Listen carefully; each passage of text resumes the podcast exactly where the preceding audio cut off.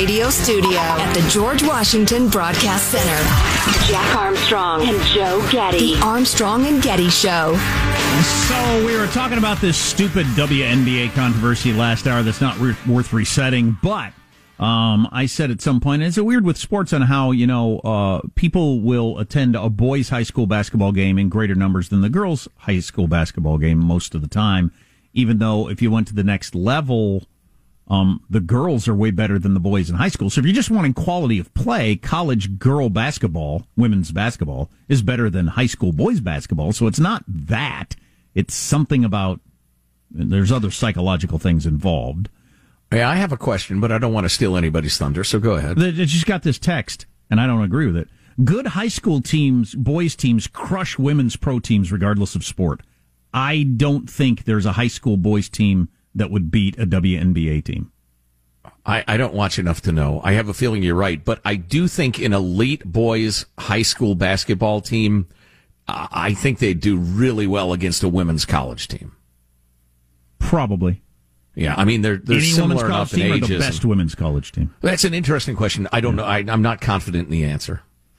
What would you guess, sir? Sean, you watch a lot of sports. Uh, if we're talking like the the traveling the AAU, almost like professional high school that circuit, has the long the, the the next LeBron and yeah, all those like people. those people would probably do very well against women college and probably uh, professionals as well. But if you're just taking like a random like best in the I just a think given think, like, city high school well, t- team, take the not. state champion from any state. I don't think they're going to beat an NB, a WNBA team, but that's that, I could be wrong. Nah, I don't know. Just uh, speed and strength. Um, just it's it's the difference between men and women. But again, I I'm not confident Anybody in my know? answer. Well, because also that that high school team is 18 years old. The professionals are low 20s, right? There, mm. there isn't like this. It's not a gigantic. Yeah. age I'm, gap. I'm there. not confident either, but that's just what I think. Anybody know anything about it? Text line 415-295-KFTC. 415-295 KFTC. It'd be like Bobby Riggs versus Billie Jean King in the 70s.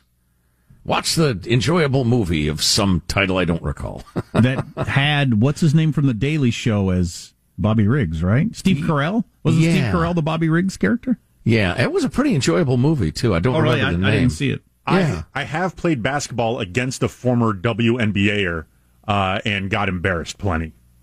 Yeah, yeah, but you know, and But I'm also not. I, I did not make my high school basketball team. So there's there that. you go. There you go. So that's that was an utterly useless comment. Oh, I, And- I thought the one person who had actually competed against the WNBA player might have some insight into the conversation, Joe. well, again, all right. Yeah. I don't know why I'm yelling. I once I once wrestled a bear. I've never wrestled before, but I uh, anyway. Well, oh, the the flip side of it would be you have wrestled a bear, and we're having all these man versus bear wrestling conversations, and you weigh in with your experience, and you sh- you shout yourself down, saying, "Well, ask you. I'm the only person here who's ever wrestled a bear." We're talking about elite teams at each level, not slackers who couldn't make their team, much like me. Hilarious. Now, now personal shots.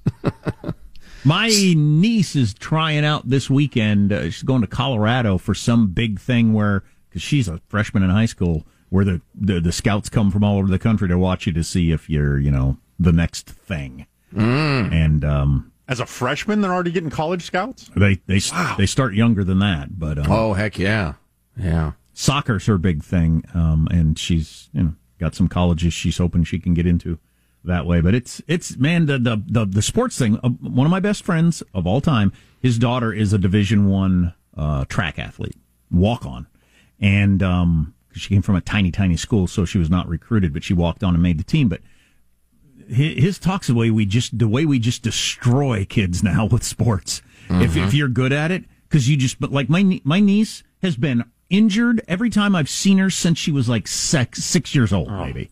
Just always coming off a, uh, a broken foot or an elbow or a something because she's super hardcore competitive sports year round. There are no seasons.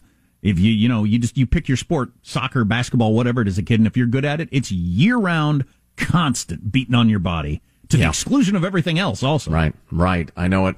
I was talking to actually, it's my personal trainer, uh, Jean Jacques, who's a who's a t- absolutely terrific guy. He's a proud dad. Uh, but one of his uh, kids is a really good softball player. And I asked him, Hey, you doing something fun Memorial Day weekend? He said, Yeah, well, we were going to do this, blah, blah, blah, but a tournament came up. And so, and, and a lot of you live this lifestyle. And if, if you're happy, it's great. If you're happy, you am, clap your hands. that's a good sign. It's a good sign to others. Um, I'm grateful in a weird way that none yeah. of my kids was an elite enough athlete that I yeah. lived that lifestyle. I, I know. And I, that's a weird thing to think, but that is exactly what's going on this Memorial Day weekend my other brother is meeting me and my boys at grandma and grandpa's house. Um, the the other brother and his uh, daughters won't be there because of this uh, this tournament, this playing tournament. And you know, I don't. I think he's. You know, I'm not saying he's not making the right choice. I think he's absolutely making the right choice, and it's what she wants to do. But I, it doesn't bother me that I don't have a kid that's going to be on that track. You know, it it relates to, and I read something pretty eloquent about this, and so I will probably ruin it.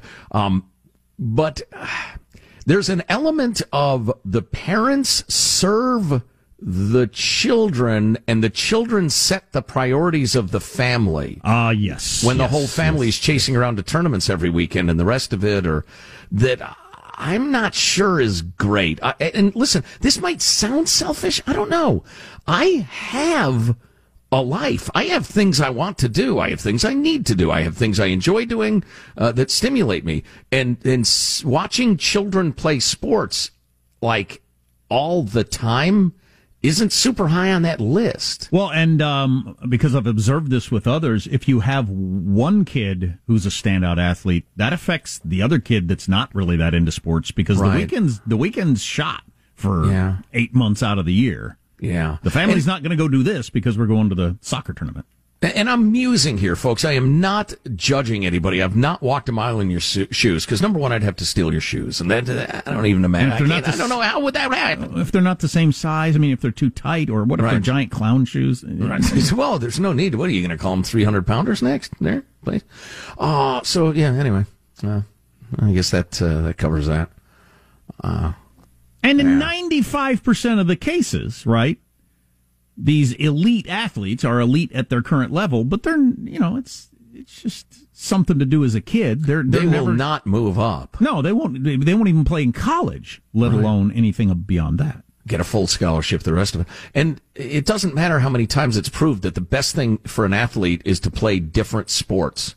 Play your main sport for its season. You can do workouts and the rest of it, but do other things for part of the year. Doesn't matter how often that's that's shown. Everybody Everybody thinks if you're ahead as an 11 year old, you'll be ahead as an 18 year old and you will get the scholarship. Well, yeah, and it's not true. No matter t- how many times it's not, it's not necessary. No, no matter how many times it's been proved also that if you're like professional level athlete, you can start whatever sport you want to start when you're 14 and you'll be fine. Yep. you'll still dominate all the other kids who've been playing since they were eight with a good coach, he will catch up in a big, big hurry. But anyway, I'm not going to tell America how to live no. its life. Just the professionalization of youth sports has bothered me for a long time. I signed my son up for football this year and really convinced him hard to do it, and his best friend is doing it, and I'm already regretting it. I'm uh, n- not because of the head injuries and all that sort of stuff, but man, they the football thing is a commitment. I've had other parents say, "Oh, that's a commitment," um, and then I think, "Er, did I do this?" Because they're starting practice here early in July,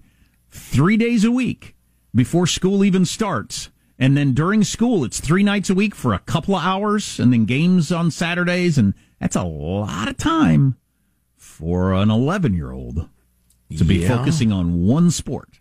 Yeah. So I'll see how this goes. I'll see wow. how this goes. All right. All right. I'm not sure it was a good idea.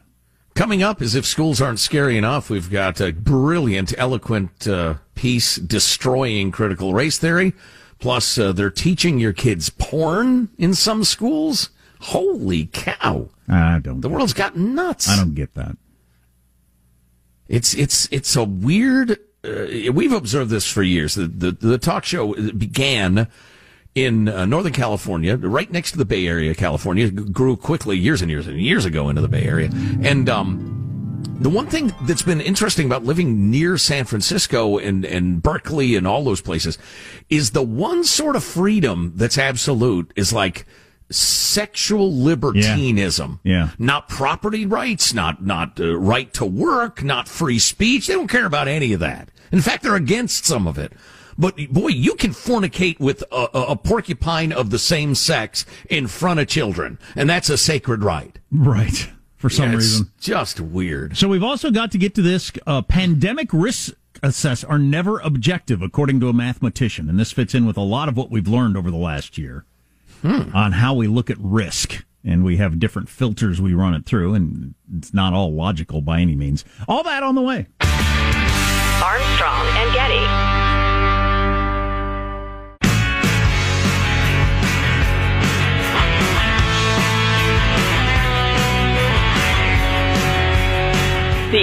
Armstrong and Getty Show.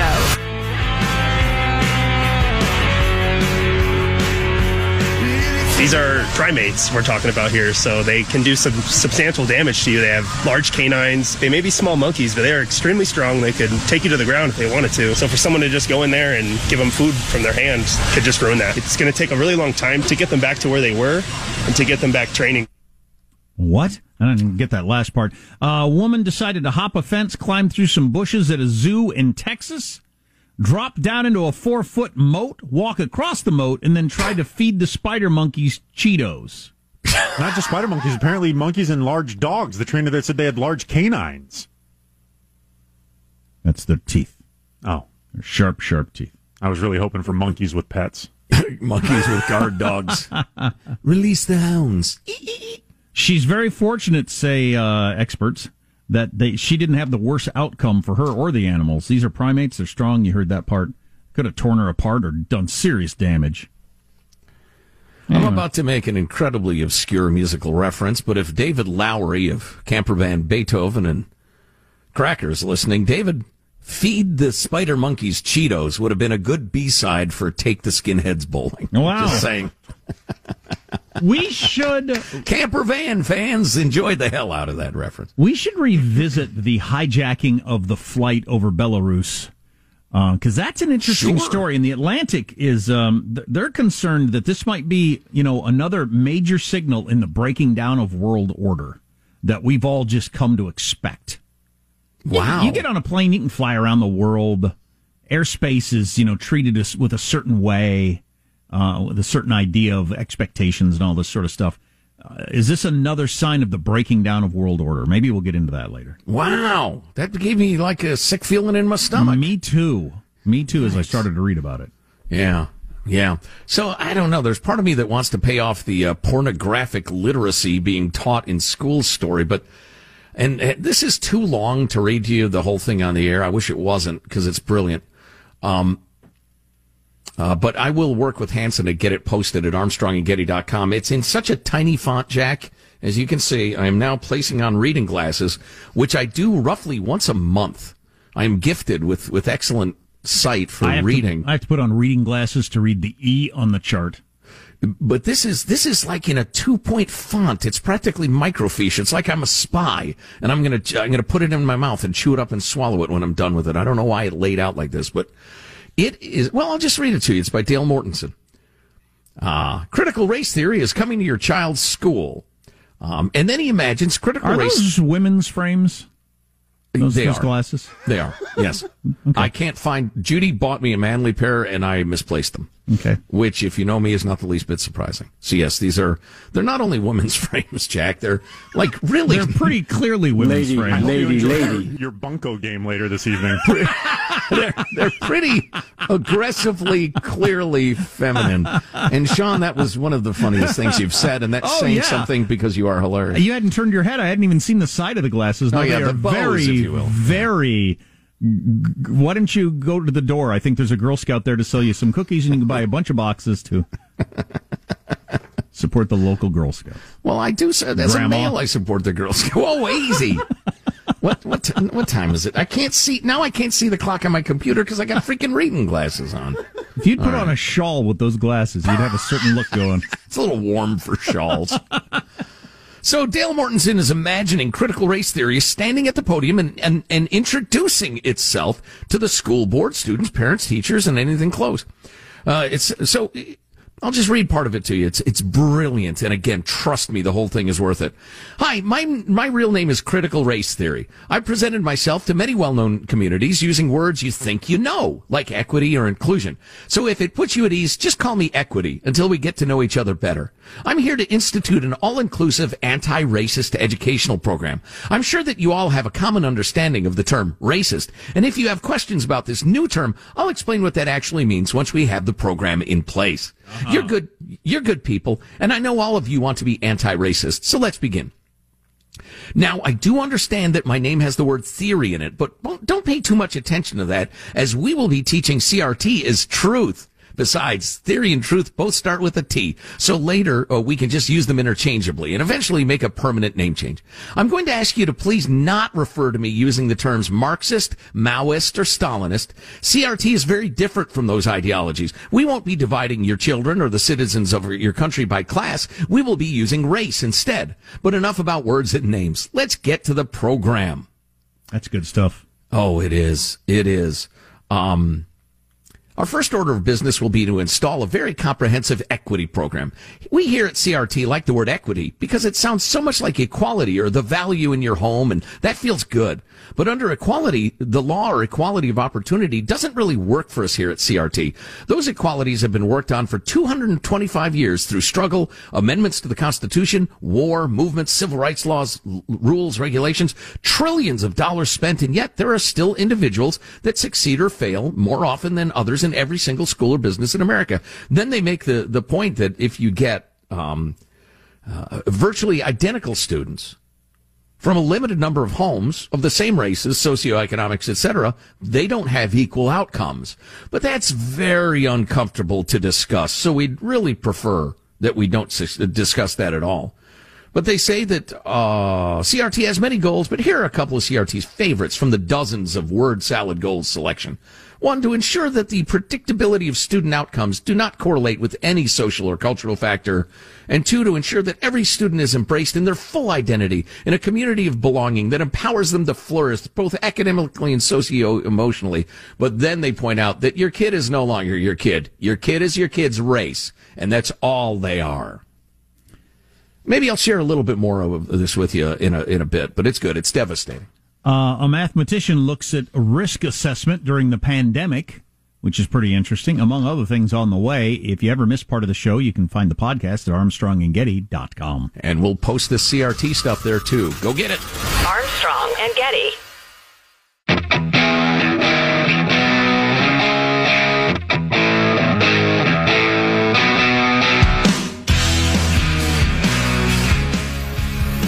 The Armstrong and Getty Show.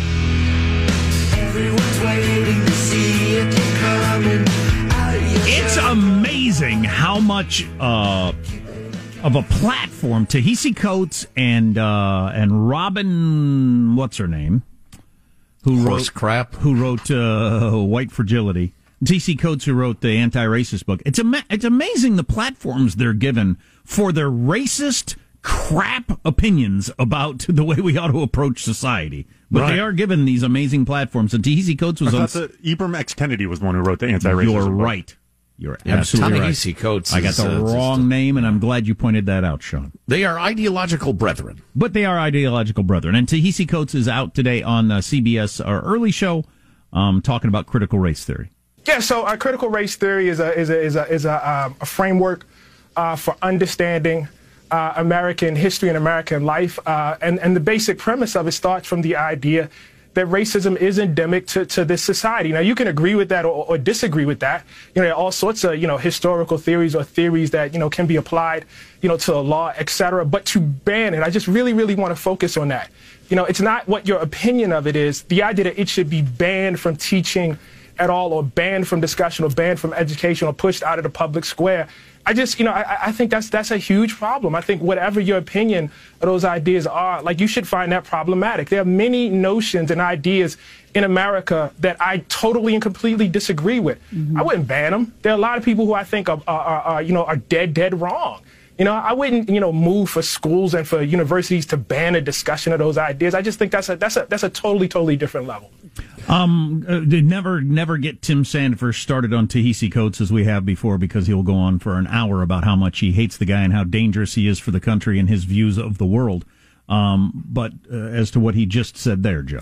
Well, I appreciated him expressing that point of view, but it is hilarious. It, it reminds me very much of certain fundamentalist Islamist countries uh, where they insisted on having uh, democracy and they got rid of the dictator and they voted in Islamist uh, totalitarianism. they used democracy to end democracy. And the thing about critical race theory, and I just love him using the term problematic because the more you learn about this, you realize that's one of the weapons they have. They just, they, they pick apart, they parse what you've said and they find an individual word, a phrase, they deliberately misinterpret it, claim that it proves you're a racism, uh, a racist rather. Uh, they, then they say it's problematic and the rest, it's just, it's absolute garbage. But what reminds me of the, the Islamist thing is that he's saying, no, it's, it's open uh, market of ideas, right? Just free discussion of ideas, which everybody who's sane agrees with. But once you get the critical race theory into your schools, for instance, you dare not dissent. Any of you tried to speak up against it at your uh, re-education camp for your job there? How'd that go? Any of you teachers who hate this stuff when you brought it up during the training session? Whoa, this is racist. How'd that go for you? That's a good Motte and Bailey argument he's presenting there. So his, uh, which one is your castle? The Bailey? Um, the, the Motte is the castle. The Motte is the, the castle. Bailey is the, the like the courtyard. Okay, so areas. his his Motte is uh, we want to teach different views in school. Okay, yeah, I can't disagree with that. And the view I want to teach is that we're a systemically racist country through and through, and white supremacy dominates every aspect of the country. Right. And then if you challenge on that, you go back to your Motte. Well, I thought we were going to discuss everything. I thought we were going to have a free exchange of ideas. Yeah, you're teaching a sick racist philosophy to kids. It's become part of a craze. And I swear the educational establishment is more prone to falling for crazes than the average 13 year old. It's unbelievable. And this one's particularly evil. But Dale wrote us this long piece and, and it's, it's so good though. It's, it's critical race theory introducing itself and uh, mentions some of the goals and and uh, critical race theory, speaking for itself, says as you read this, parents, board members, and teachers may have a few questions that come to mind, such as how will you ensure or enforce these goals? Isn't correlation similar to coincidence, or wouldn't it be better to examine causation, which requires empirical evidence? Are outcomes grades or something else? What are the social or cultural factors? Uh, how will you ensure or measure whether a student is being embraced in their full identity or is flourishing? Does academically mean grades, learning targets, standards? What does it mean? Well, I was actually hoping that you'd be lulled by the virtuousness and empathy emoting from our goals, but I'll try to answer these questions. Truthfully, many of these concepts are impossible to measure and so nebulous that you will need to open a Department of Equity and Inclusion to do the enforcement and interpreting for you. This new administrative arm will need to be fully staffed at the district, school, and possible subject level.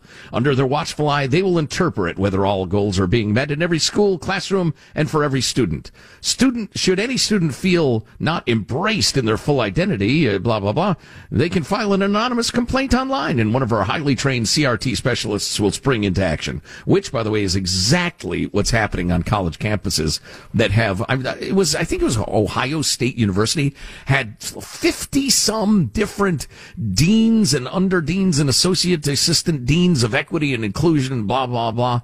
And uh, anonymous complaints abound, and God help the professor who gets complained about. We've all heard those stories. I'm telling you, my friends, you have to fight this stuff. It is, it is far more dangerous than China in terms of an existential threat to this country. Wow, that's a statement. End of rant. Well, China's not going to wipe us off the face of the earth unless they decide to go full nuke, which would be insane. Uh, pandemic risks as looked at by a, as a math by a mathematician a mathematician. So that next. But first, this is pretty simple math too. You get SimpliSafe and you're safe. You feel safe. You, you feel can safe. relax. Yeah. You have uh, award winning security. Uh, with all the technology bells and whistles you'd expect from a great security system these days. But the people at SimpliSafe take it to the next level. They're around the clock, ready anytime you need them. SimpliSafe makes it so easy. It takes about two minutes to customize a system online when you go to the website simplisafe.com. By the way, you're going to use the uh, the the uh, code Armstrong to get the deal you're going to get. But it takes about two minutes to customize a system online. You order it, comes to your home, and you set it up yourself. And in 30 minutes, you've got all the protection from the best home security system out there, according to a lot of reviewers. Fire, burglary, medical emergency, burst pipe They're there for you. Simplisafe.com slash Armstrong. Customize your system. Get a free security camera because you use our code. You get a 60 day risk free trial. There is nothing to lose. This is a great system. Go to simplisafe.com slash Armstrong. One more time. Simplisafe.com slash Armstrong. Hey, Sean, look at that burger on the TV. I paused the screen. I think I'm going to have one of those for lunch today. Now that I've seen a picture, I'm already hungry. Don't talk about that's this. The that three patties that's there? the triple bacon cheeseburger from Wendy's. I'm going to have one of those today. That's my goal. Um, it's good to have good to goal. have goals, Yeah, yep, it's yep. my daily goal. How are you going to reach your goals if you don't have goals? My goal is to not be in a miserable emotional pain all day long. That's my goal. That's a good goal. That is. I had, uh, for some reason, and I don't know why, I had an hour break yesterday where it went away for an hour. I take that as a good sign that it's possible. It came, it came crushingly back out of, you know, very quickly and then just laid me low again, uh, discussing my divorce situation. But had one break from my crushing uh, emotional pain yesterday. It was, it was really nice. And I, I wish I knew what brought it on. Just for like an hour, it's like, oh, I'm okay with this. Things will be all right. And then wham! The ton of bricks fell on me again. Where no, Yikes. everything you've cared about your whole life is over, and you'll never be happy again. Back to that. Okay. Well, I hope that's not true. Uh, anyway, this pandemic res- risk assessments are never objective, according to this mass mathematician. And man, have we been talking about this a lot for the last year. As a mathematician, I can help others understand statistical evidence, but I can't offer truly universal advice. Because I'm a mathematician, friends often ask me what's okay for them to do in this stage of the pandemic. I can help them understand the statistical evidence, but what I can't do, and what no one, not even the CDC, can do, is tell you what you want. Truly universal advice is impossible, and decisions about risk are always subjective because of one of the variables is you. The fact is, binary classifications such as safe and not safe mostly don't exist in real life, and those who seek them may be led astray. Hallelujah. freaking Luya. No kidding that somebody's saying this. Other than us. No government agency or Anthony Fauci ever said you can't catch the coronavirus from six feet and one inch away. Six feet was always an arbitrary, good enough standard established so that the grocery stores knew how far apart to put the shoe stickers on the floor. But many people nonetheless experience the recommendation as a sharp edged boundary. Danger within the six foot circle, safety outside. This kind of all or nothing thinking reached its absurd climax in high schools uh, in Billings, Montana last October. Responding to guidance that coronavirus transmission was a danger when students spent at least 15 minutes within six feet of one another, the schools introduced a new mitigation strategy. Everybody had to change desks every 14 minutes. Oh, Lord. Even if the CDC could offer more precise individualized assessments, it certainly couldn't provide an objective answer to what activates you personally uh, and what you should embrace or avoid. The CDC is not a healthcare advisor. Its mission, just like it says on the can, this author wrote, is to control disease, and its recommendations are issued with that goal in mind only. Roughly speaking, if a choice is safe enough that the whole country can make it without causing COVID 19 cases to skyrocket, it gets the green light. But these green lights can't take into account that every decision we make is a trade off between a risk to ourselves and others and a benefit to ourselves and others, and then we balance the two, obviously. Should I eat inside this restaurant? Well, it depends on how much it bothers you to not to, or how much you want to, or who you're going to eat with inside, or all these different things. Should you get on the plane? It depends on the level of the public health risk you impose, pose on the population um, but also how eager you are to see the person or place on the other end of the flight, how long since you've traveled. It's purely up to you. All of these things factor into the decision. In a year when many of us have been peevishly scolded to follow the science, seemingly no matter what, paying attention to what we actually want can seem irresponsibly unscientific, but no. What's unscientific is treating a trade-off as if it's only only has one side just because we can measure the one side numerically people are different from one another, not just in our age and immune robustness, but also our desires and needs and, you know, how often you want to see your family or think it's a good idea. Or all kinds of different decisions. They're, they're myriad decisions. The question is not what's safe. Nothing is completely safe or what's safe enough. The question is among the things deemed safe enough for the public good, what's safe enough for you? And that's a question no government body can answer. Yep. I like all that stuff there. Yep. Really well said. Yeah.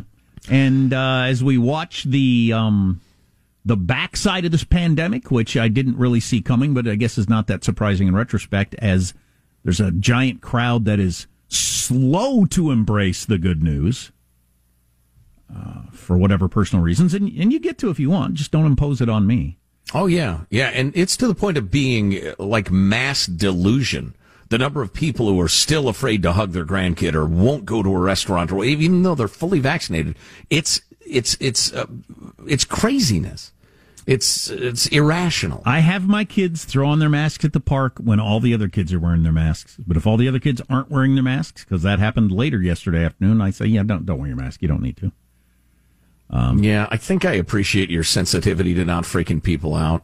I mean, why invite problems? I get it, but I don't know. And and I'm, it's easy for me to sit back and say, "Oh, here's what I would do." I'd probably do the same thing. But boy, wouldn't it be delicious to just stand there and say, "Ladies and gentlemen, I'd like your attention, please." Could I read from the New York Times? The New York Times. I know you all subscribe because the town I live in, they probably do. Right. Uh, the New York Times says not one case has been transmitted outside. Not one in the world that they can prove. And even if a kid got it, it ain't gonna matter anyway because kids don't really get sick or transmit it or anything. And y'all adults are all vaccinated. So tell me now why your kid is wearing a mask. But who wants to have that conversation at the park with a bunch of parents shooting, you know, ice beams at you with their eyeballs? Right, right. You know, I, I th- just thought of the perfect analogy. We don't have time, though. We need to take a break. The perfect analogy is coming up. Wow, the perfect analogy. About the whole COVID obsession obedience fear thing. Oh, just makes me crazy. So yoga is no longer banned in Alabama after Thank 27 God. years. Thank God. Alabamans can start to limber up, touch Yes. your toes again, huh? Stiff, fat Alabamans. Be able to scratch that part of your back you couldn't get to. That's going to be good to be an Alabaman. uh, more on the way.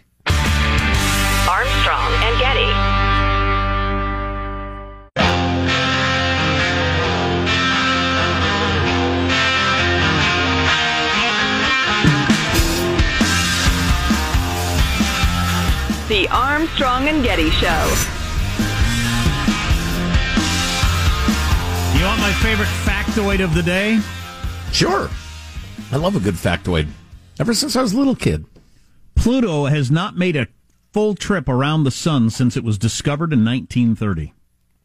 Lazy, lazy Pluto. You think 2020 was a long year? Hey now. Is Pluto a planet again or no? Yes, It or is. I, I, you know, I, I'm, I think it's a planet again. But yeah, that's how long a Plutonian year is.